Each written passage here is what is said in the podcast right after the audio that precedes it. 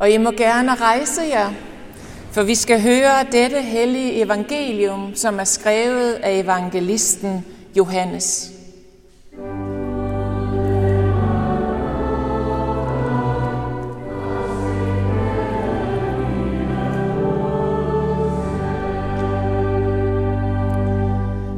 Jesus sagde, Jeg er det sande vintræ, og min far er vingårdsmanden. Hver gren på mig, som ikke bærer frugt, den fjerner han, og hver gren, som bærer frugt, den renser han, for at den skal bære mere frugt. I er allerede rene på grund af det ord, jeg har talt til jer. Bliv i mig, og jeg bliver i jer. Ligesom en gren ikke kan bære frugt af sig selv, men kun når den bliver på vintræet, sådan kan I det heller ikke, hvis ikke I bliver i mig. Jeg er vintræet, I er grenene. Den, der bliver i mig, og jeg i ham, han bærer mig en frugt. Forskilt fra mig kan I slet intet gøre. Den, der ikke bliver i mig, kastes væk som en gren og visner. Man samler dem sammen og kaster dem i ilden, og de bliver brændt. Hvis I bliver i mig, og mine ord bliver i jer, så bed om, hvad I vil, og I skal få det. Derved herliggøres min far, at I bærer mig en frugt og bliver mine disciple. Som faderen har elsket mig, har også jeg elsket jer. Bliv i min kærlighed. Hvis I holder mine bud, vil I blive i min kærlighed, ligesom jeg har holdt min fars bud og bliver i hans kærlighed. Sådan har jeg talt til jer, for at min glæde kan være i jer, og jeres glæde blive fuldkommen. Lad min munds ord være dig til behag. Lad mit hjertes tanker nå frem for dit ansigt. Herre, min klippe og min genløser. Amen. Og vaske os selv. Bjarne, har du lyst til at lukke døren herud? Så altså åndelig vitalitet. Er det en mulighed? Og hvordan er det en mulighed at få liv i vores tro? Da jeg boede i USA, der mødte jeg et hold forældre, som opdragede deres børn til at være realistiske. Blandt andet tog de dem med på en lossepladsen herhen sent på efteråret, måske lidt senere end vi er nu, for at vise dem virkeligheden, altså når naturen var falmet og så videre. Og hvis man kender den amerikanske kultur, og hvis man ved, hvor mange varianter de har af hver eneste ting, og hvor mange dimser man kan få til behov, man ikke anede, at man havde, så begynder man allerede at få billeder ind i sit hoved af den amerikanske losseplads. Gør man ikke det? De her forældre var bevidste forældre. De vil vise den virkelighed, som består af kasserede ting, som folk og børn havde ønsket sig forrige jul, men som nu lå der på lossepladsen. Tøj og tasker, cykler, værktøj, møbler, pakker, der ikke var pakket ud endnu. Alt muligt dimser fra gulv til loft, og måske også plastikjuletræer for amerikanerne. De har jo nogle gange et plastikjuletræ, der står og er pyntet inde i skabet, så man bare skal trille det ud til jul, så kan man trille det ind igen. Og sådan en skal vel også fornyes en gang imellem. Og når jeg tænker på de forældre, så kan jeg ikke lade være med at tænke på H.C. Andersens eventyr, Grantræet. Og vi skal lige friske handlingen lidt op, eventyrshandling. Vi møder det her lille græntræ, som længes og længes efter at blive voksen og komme ud i den store verden.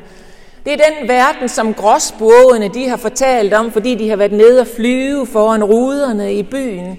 Og de har set alt muligt, og prægtige juletræer har de set, som stod pyntet med æbler, honningkager og hundredvis af lys. Og det liv, det længes vores lille græntræ så ubindigt meget efter. Og så en dag, så kommer menneskerne ud i skoven, og de øh, får hentet det her græntræ, de hugger det om ved roden, og alle synes, at det her træ, det er det smukkeste træ af alle. Så de kommer ind i stuen, og det bliver pyntet til jul. Men juletræet, som det nu er, har barkepine, altså ondt i barken. Og det er lige så slemt, som hovedpine er for mennesker, siger H.C. Andersen. Det havde forestillet sig noget andet. Det er ikke sådan, som det troede at stå der som juletræ. Og dagen efter, så kommer græntræet så op på loftet, og til foråret kommer det ud i havekrogen på bunken derude med ukrudt og neller, og der ligger det visne træ og siger til sig selv, havde jeg dog glædet mig, mens jeg kunne, forbi, forbi, forbi, ligger træet og siger. Og så kommer tjenestekarlen, hugger træet i små stykker, bruger det til brænde under den store bryggekedel, og så er det hele i sandhed forbi. Og det smukke juletræ kom på lossepladsen, det blev kastet i ilden, og det blev brændt. Og når Jesus nu fortæller om det sande vintræ, er det en invitation til, at vi ikke lader os skille fra ham, for så kan det gå med os, som det gik det lille græntræ og alle julegaverne i Amerika. Bliv i mig, siger han, for ligesom en gren ikke kan bære frugt af sig selv, adskilt fra mig, så kan I det heller ikke. I kan faktisk slet ingenting gøre, hvis I er skilt fra mig. Og det er et meget, meget stærkt billede. Og hvis det billede det ikke får os til at sige, sagde han virkelig det, så har vi simpelthen ikke hørt, hvad han har sagt. Så har vi hørt noget andet, end det han siger. Og nu vil jeg foreslå tre tolkninger af det her billede med vintræet, som vi meget nemt kan komme til at få i os selv, men som rammer ved siden af det, Jesus siger.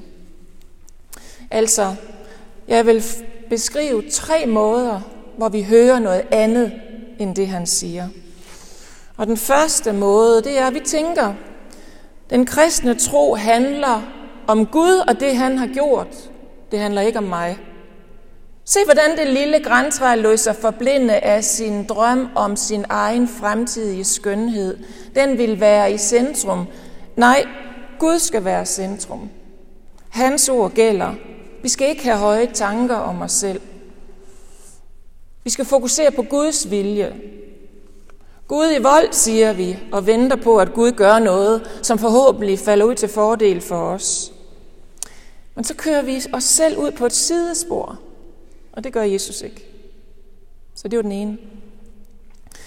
Den anden måde, vi gerne, og nogen og mange gange har tolket den her, det her billede på, det er ved at sige, at den kristne tro handler først om, at vi tror, og derefter om, at vi så tager ansvar for vores liv. Så græntræet burde jo have lyttet til solstrålerne og vindens kys og dukken, der græd over det, som hos Andersen siger. Og se nu, hvad der skete, fordi træet ikke lyttede. Se nu, hvad der skete. Jo ikke fordi, at solstrålerne ikke sagde til den, at den hellere skulle blive stående her i skoven, for der var meget bedre. Vi skal påtage os det åndelige ansvar for os selv, skal vi. Vi har set, og vi har forstået, og vi har troet, at Jesus har gjort for os, hvad Gud har ville fra begyndelsen, og nu er det vores ansvar at leve et liv, som er det værdigt. Fra nu af vil jeg være et bedre menneske, siger vi til os selv, og kører Gud ud på et sidespor. Og det er ikke det, Jesus gør. Men der er også en tredje model, og den rammer måske tættest på, og er derfor måske også mest farlig, fordi den rammer tæt på, og alligevel rammer ved siden af. Altså det, Jesus siger. Og det er, når vi tænker, at den kristne tro, det er at være partner med Gud. Jeg gør mit bedste, og Gud har min ryg. Det er noget i Gud, vi har. Mens jeg vokser i modenhed som kristen, så tager jeg fejl. Der er ingen af os, der er fejlfri. Nej, det er jeg ikke, men Gud får mig altid kærligt tilbage på vejen igen.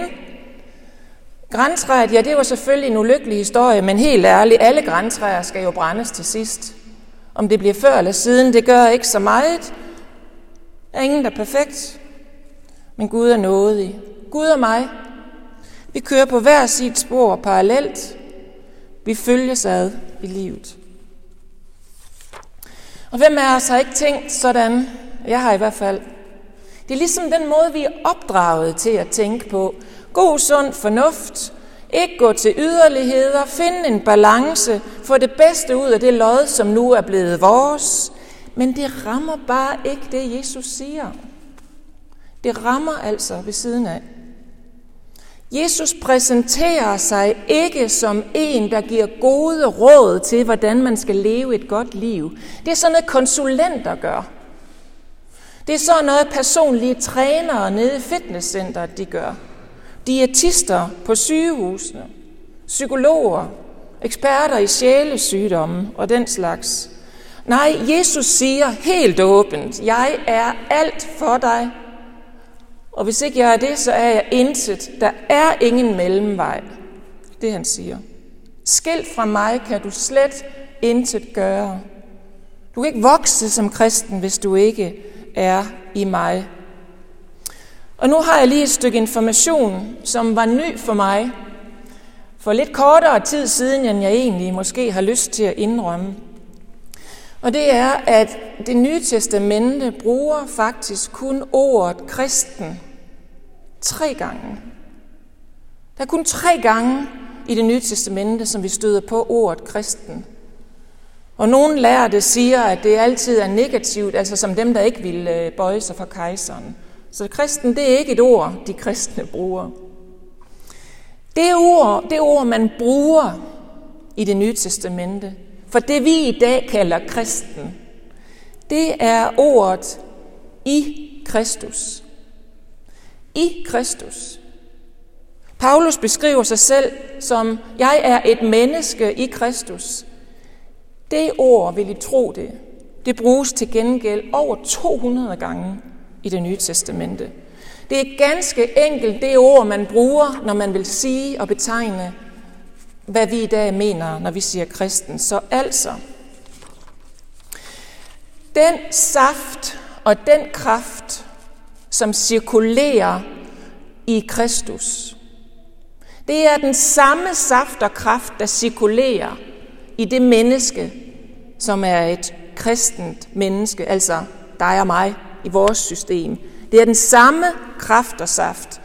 Så når vi spørger, hvordan der kommer vitalitet og liv i vores tro, så er svaret ikke, at vi skal på noget spor nogen steder hen, men så er svaret, at vi skal søge dybere ned, længere ind og højere op i den virkelighed, som allerede er vores, fordi vi tilhører ham, der er vores liv.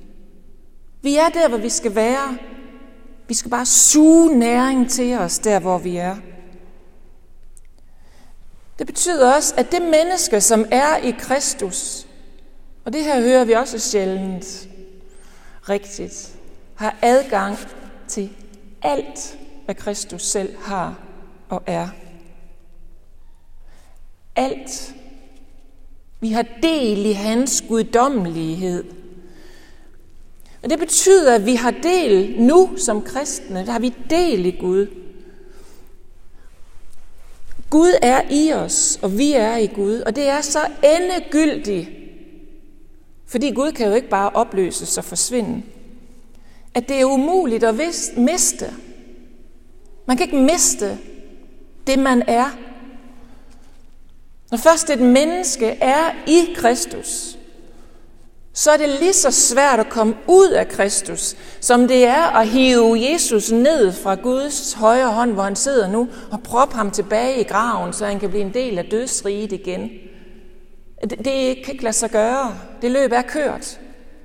Så svært er det at miste det liv, Gud har givet os, når vi bliver et med ham. Så man kan også sige, at det menneske, som er i ham, kan ikke blive skilt fra ham igen. I ham har vi simpelthen alt. Og jeg ved det godt, jeg ved godt, hvor svært det er at tage det til sig. Men det er det, kristne gør i stedet for at ramme ved siden af. Så sætter vi os ned og tager det her til os. Vi minder os selv om det. Vi siger det til os selv. Vi ser det for os. Vi sætter os ned og reflekterer over det morgen, middag og aften, i stedet for at tage mobilen frem og reflektere over den sidste politiske udvikling. Det kan vi gerne gøre, men hvis vi hver gang vi tog vores telefon for eksempel, lige reflekterede over det her, før vi læste nyhederne, så gør vi noget af det, han siger, Jesus, når han siger, lad mit ord blive i jer. Så lader vi ham løfte, som man gør som forældre eller bedsteforældre, vores hage, og lige holder som kinderne. Han siger til os, jeg er i dig, og du er i mig. Det er sådan, det er sådan vi gør det. Det er den, du er. Det er, når vi sætter os og kigger ud af vinduet. Så skal vi minde os om det her. Den sandhed, den sandhed, som ikke nogensinde kan ophøre. Tværtimod. For det har vi jo fået at vide, det er en sandhed, som vokser sig stærkere, jo mere vi drager af den, jo mere vi lader os nære ved den. Ligesom det sker for en gren, der vokser på det træ, som det sidder fast på. Amen.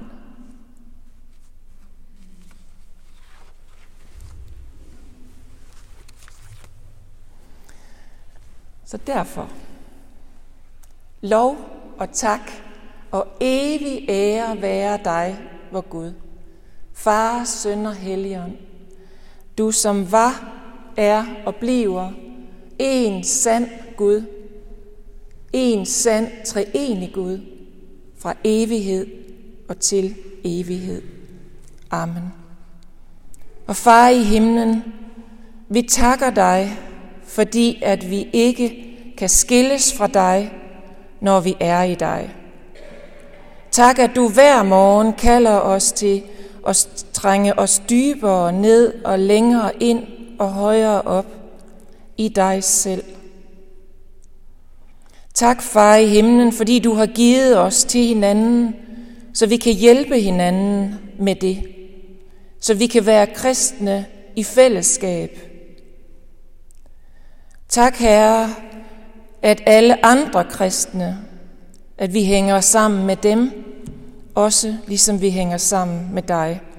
Og Herre, nu beder vi for enhver, der føler sig hjemløs i verden. Både dem, der ikke har et hjem at bo i, og dem, der føler sig hjemløse i deres egen bolig. Herre, vi beder om, at den ensomhed så gør sig gældende i enhver hjemløshed, at du vil komme og kaste dit lys og fortælle os om, at du er lige der. Herre, vi tænker på enhver også, der sidder i fængsel, måske er fanget i det fængsel, som krig er, som trusler om krig er. Herre, vi beder for enhver i og omkring Ukraine, som er bange, som sørger, fordi de har mistet, som ikke kan overskue den verden, de lever i, fordi den er blevet væk. Herre, tak, at vi har hjem hos dig, uanset vores situation i denne verden. Hjælp os med at støtte alle, der sidder i krigens og mørkets skygge, som om de var os selv. Herre, vi beder for enhver, der er syg, måske bange for at blive syg eller at dø. Herre, kom du også til de mennesker. Og hvis det er os selv, så kom du til os selv. Herre, vi beder for de personer i vores liv, som vi har svært ved at holde af. Dem, der har skuffet os, skubbet os væk, eller som vi ikke ved, hvor vi har. Herre, giv os at se dem, og giv dem at se os, ligesom du ser os. Herre, vi beder for dronning Margrethe den anden og hele det kongelige hus. Vi beder for regeringen, både den siddende og den kommende. Herre, mind os alle om, at magt, myndighed og indflydelse er midlertidig, og at du har den ultimative magt. Lad os ikke misbruge den magt, Herre, som vi har fået hver især midlertidigt. Og Herre, velsign du din kirke, både her hos os og ud over hele jorden. Og vil du da skænke os alle netop det evige liv i troen på vor Herre Jesus Kristus. Amen. Lad os rejse os. Og med apostlen tilønske hinanden, hvor Herre Jesu Kristi nåde, Guds kærlighed og Helligåndens fællesskab være med os alle. Amen. Og værsgo at sidde.